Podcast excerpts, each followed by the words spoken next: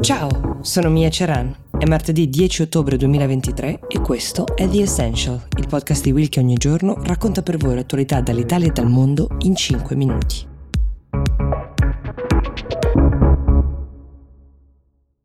Perché le donne lavorano meno degli uomini e perché a parità di mansioni spesso guadagnano meno dei colleghi maschi e spesso anche meno delle colleghe donne senza figli? Ad alcune delle domande che ci stiamo ponendo da qualche tempo a questa parte ha trovato una risposta un economista statunitense di nome Claudia Golden. È una professoressa di Harvard, ha 77 anni e ha dedicato tutta la propria vita professionale a capire che cosa muove, che cosa influenzi il lavoro delle donne e ora, per il suo lavoro, ha ottenuto il premio Nobel per l'economia è la terza donna ad essere insignita di questo premio, ma la prima a riceverlo senza che siano menzionati anche dei colleghi maschi che hanno fatto la ricerca insieme a lei. È una conquista importante anche questa. Ha prodotto questa donna uno degli studi più importanti sull'occupazione femminile, ci ha rivelato diversi elementi interessanti, ad esempio il fatto che l'occupazione delle donne non è sempre cresciuta storicamente,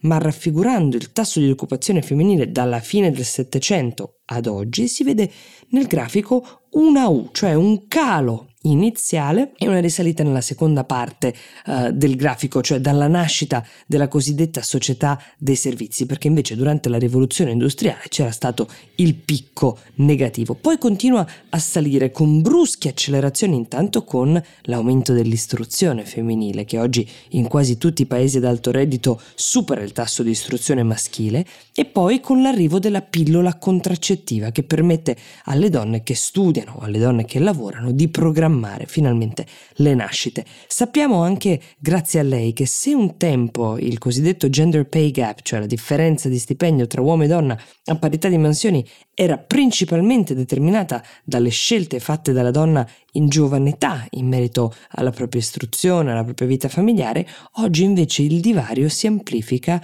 con la nascita del primo figlio.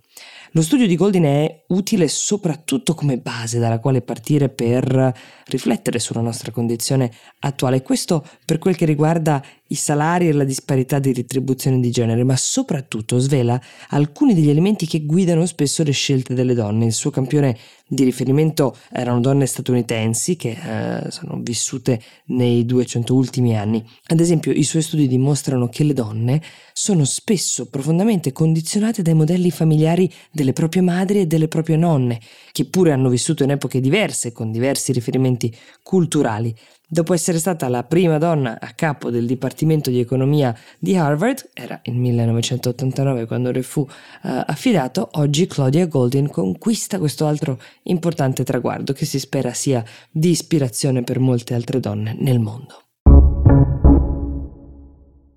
Mentre sabato mattina gli occhi di tutto il mondo erano comprensibilmente puntati su quello che stava accadendo in Israele con l'attacco di Hamas, l'Afghanistan veniva colpito da uno dei più forti terremoti eh, della sua storia recente, magnitudo 6.3, epicentro nella provincia di Herat. È un posto dall'aspetto molto brullo, con case fatte di fango e mattoni. Migliaia di persone si sono ritrovate a scavare con gli strumenti di fortuna o altri addirittura con le proprie mani in cerca dei loro cari sepolti. 500 sono ancora dispersi, mentre i morti hanno già superato il migliaio. Le strade interrotte le linee di comunicazione che funzionano un po' a singhiozzo hanno fatto sì che gli aiuti, i primissimi aiuti, siano arrivati soltanto ieri. In questa zona, nella zona dell'epicentro, sono state distrutte il 100% delle abitazioni, questo secondo quello che stima uh, l'ONU.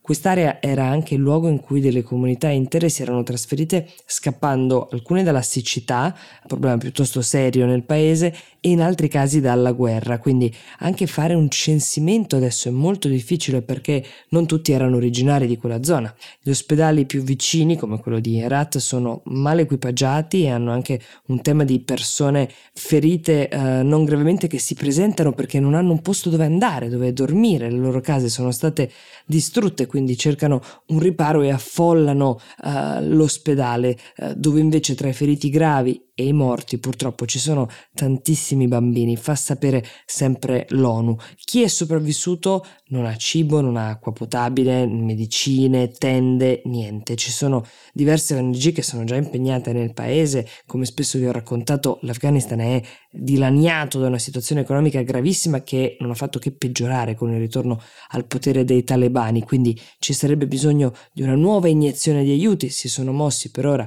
solo la Croce Rossa cinese con una donazione da 200 mila dollari che come potete capire difficilmente riusciranno a fare la differenza, anche il Pakistan ha annunciato che ha intenzione di aiutare il paese, ma il fatto che dal punto di vista mediatico in questi giorni tutti gli occhi siano puntati altrove, di certo non aiuterà la raccolta fondi per gli afghani colpiti.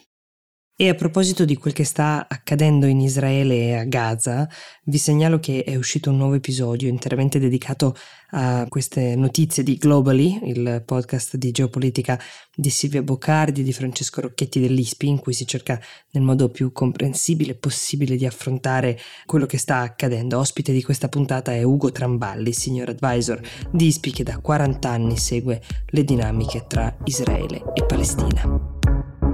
The Essential per oggi si ferma qui e io vi do appuntamento a domani. Buona giornata.